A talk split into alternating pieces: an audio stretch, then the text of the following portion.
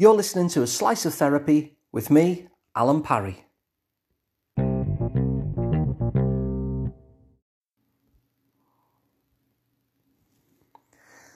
Now I was dreaming one night, and the dream got to a point where it was on the verge of getting really quite scary. And I was in front of this dream, and it wasn't clear to me, like, was this thing a terrifying thing or was it just something ordinary? I was in two minds about it. I couldn't tell whether this was something terrifying or just something mundane. And I remember saying to myself, well, listen, Al, this is your dream. It's your dream, so if you don't want it to be terrifying, don't make it be terrifying. If you've got two choices here between something mundane and something terrifying, just decide that it's mundane. And I did. And I've had this experience a few times where I've been at that crossroads in the dream where it's, is this terrifying? Or is this just okay? Is this just mundane and ordinary? And I have that experience each time. Well, it's your dream. You can decide. So if you don't want it to be terrifying, choose the other one. And I do. And even though this is quite a rare experience for me, it has happened, as I say, on a few occasions. And each time it's an example of something which is called lucid dreaming. Now, lucid dreaming describes what happens when you're actually dreaming, but you become aware that you're in the dream, and might even, like in the examples that I experienced, even gain some sort of control over the direction of the dream. So when you're lucid dreaming, you become aware that you're in the dream. Now, I raise this because there are certain lucid dreaming techniques, if you like, that might actually be helpful in waking life. So I thought I would share them with you just in case you find them useful, especially if you like the idea of the world being somewhat enchanted. And the first of these techniques is what we might call meta-awareness. Now, one of the key researchers about lucid dreaming is a guy called Stephen LaBerge, and he's done all sorts of sleep labs and these kind of lucid dreaming laboratories, and has experienced lucid dreaming himself. And one of the things that he says is that if you get too emotionally aroused in a lucid dream, then you break out of it. So in order to kind of stay aware that you're in the dream, you basically have to regulate your emotions. And the way that you do that is to be in that place where you kind of take a step outside of yourself, where you're observing yourself being in the dream. That's what we mean by meta-awareness, like outside awareness. So you're watching yourself be. So when you're being meta-aware and you're able to regulate your emotions in that way, because you're just watching yourself in the dream rather than fully experiencing it as we typically do, then that kind of meta-awareness is what keeps you inside of a lucid dream. Now, this is a skill that's useful in everyday life as well, that when we start observing ourselves, that's essentially that mindful kind of skill set, which allows us to just take one step back from that emotional cacophony. And so if you ever heard somebody say, you are not your thoughts, then this is an example of meta-awareness, where you're stepping outside of yourself and then you're able to observe yourself having the thoughts, or observing yourself experiencing the emotion. And that kind of meta-awareness, they call it, that kind of mindfulness where you can step back and observe yourself having the thoughts, having the emotion, is exactly the kind of skill that keeps you in lucid dreaming, but is also something that is known to be helpful in waking life as well. So that's the first one, meta-awareness. The second one is a kind of dream interpretation. So I was listening to an interview with a lucid dreaming writer called Robert Wagner. And what Robert Wagner was saying is that when he is inside his lucid dreams, one of the things that he can do, which is kind of nifty, is he can interpret his dreams while he's in the midst of them. So one of the things that people will do in terms of dream interpretation is when you wake up and you realise you've had a particular dream, one of the things you can do is say, well, I wonder what each of these things represented. Well, what Robert Wagner does, he asks them while he's in the dream. So you might be there with a particular character in the dream, and he will sometimes turn to them and say, what do you represent? Like, what is your purpose in this dream? And they'll tell him. So the different elements of the dream actually interpret the dream while he's actually in it. And I found this kind of an interesting thing because, again, in waking life, we can ask this question sometimes too. I sometimes ask it of clients in terms of some of the feelings and sensations that come up. So, for instance, what is the purpose of your anxiety? Those anxious feelings, you know, if the anxiety was a friend, but it doesn't have actual words.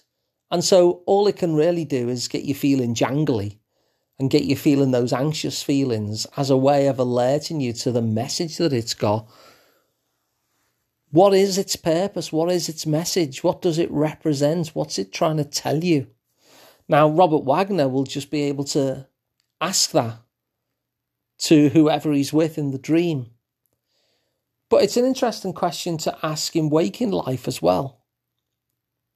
There's a thing, isn't there, where, you know, in certain kinds of Zen training, when somebody bothers you, for instance, when somebody's getting on your nerves or when someone's kind of driving you up the wall, they will often say, oh, they're your trainer.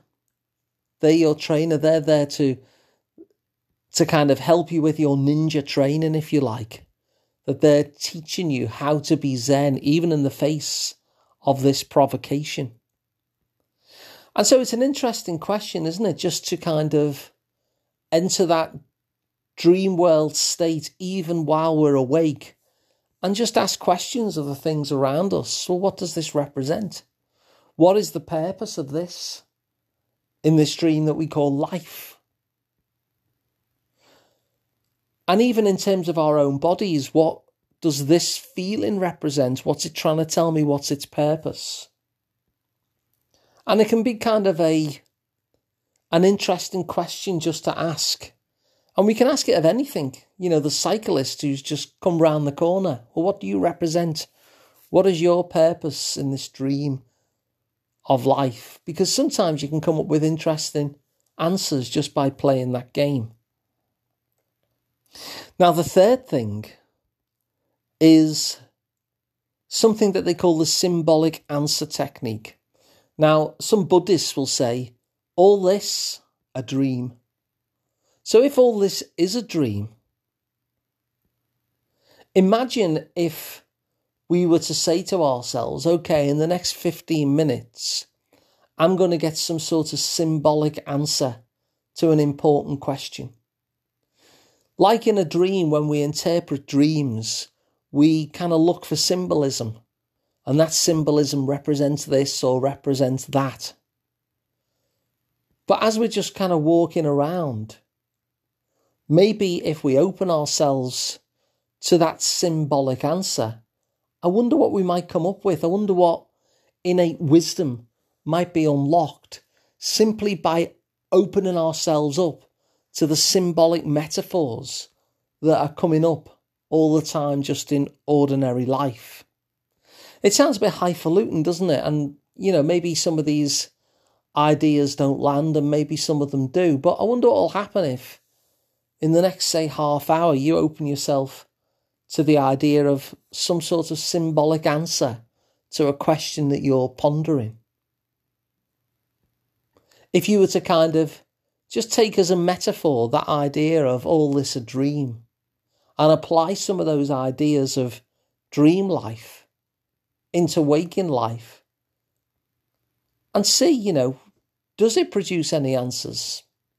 Does it produce any kind of insights that you might not have otherwise have? It might do, it might not, but it's an interesting game to play. Wagner was saying that he does that at workshops sometimes, you know, on a break. He'll say, OK, you're going on a break now. And he'll invite them to do the symbolic answer technique, and many of them will find insights by treating the world around them as a collection of symbols, like dream symbols almost, and they would find some insight to a question in their life that they've been pondering. So let's have a recap then.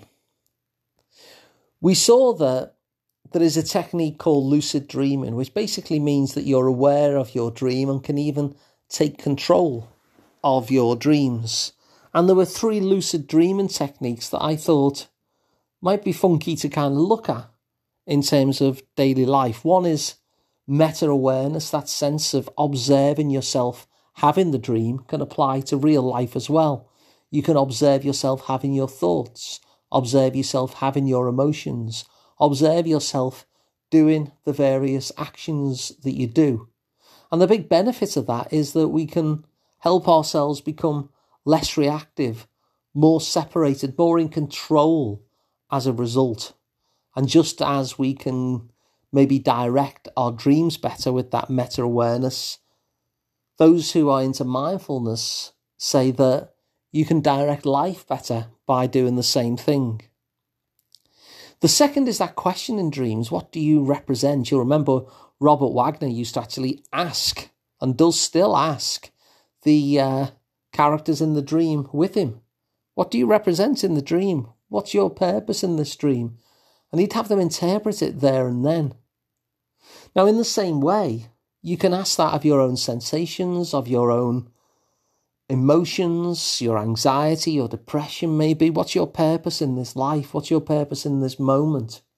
And maybe even extend that to anything around you that you notice.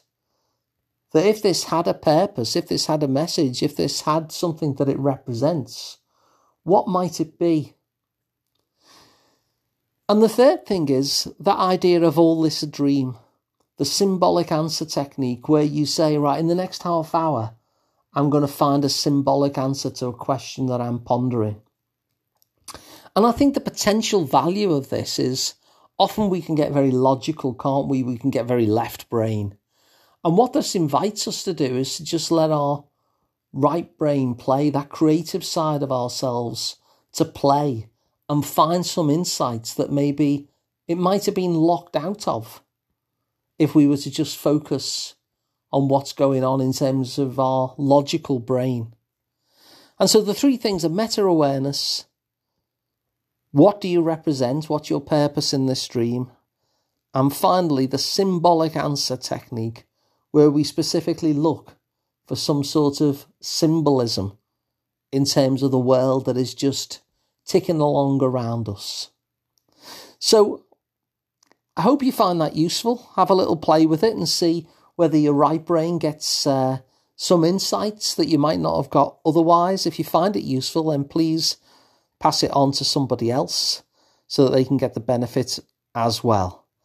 And just to remind you, coming soon, I've got a course called 9 Ways to Beat Depression. If you want to find out more about that and put yourself on the waiting list, just go to asliceoftherapy.com/9ways. That's asliceoftherapy.com/9ways. If you'd like to work with me directly, then you can do. I'm Alun Parry. You can find out more at liverpoolpsychotherapy.co.uk. And of course, you don't have to be local to Liverpool because, I work online, video and telephone calls as well. So if you'd like to work with me, that's where you'll find me. And of course, you can subscribe to the podcast, if I can get my words out. Subscribe to the podcast because it's free and it means that you'll never miss an episode again. But thanks for listening and I'll talk to you again at the next one.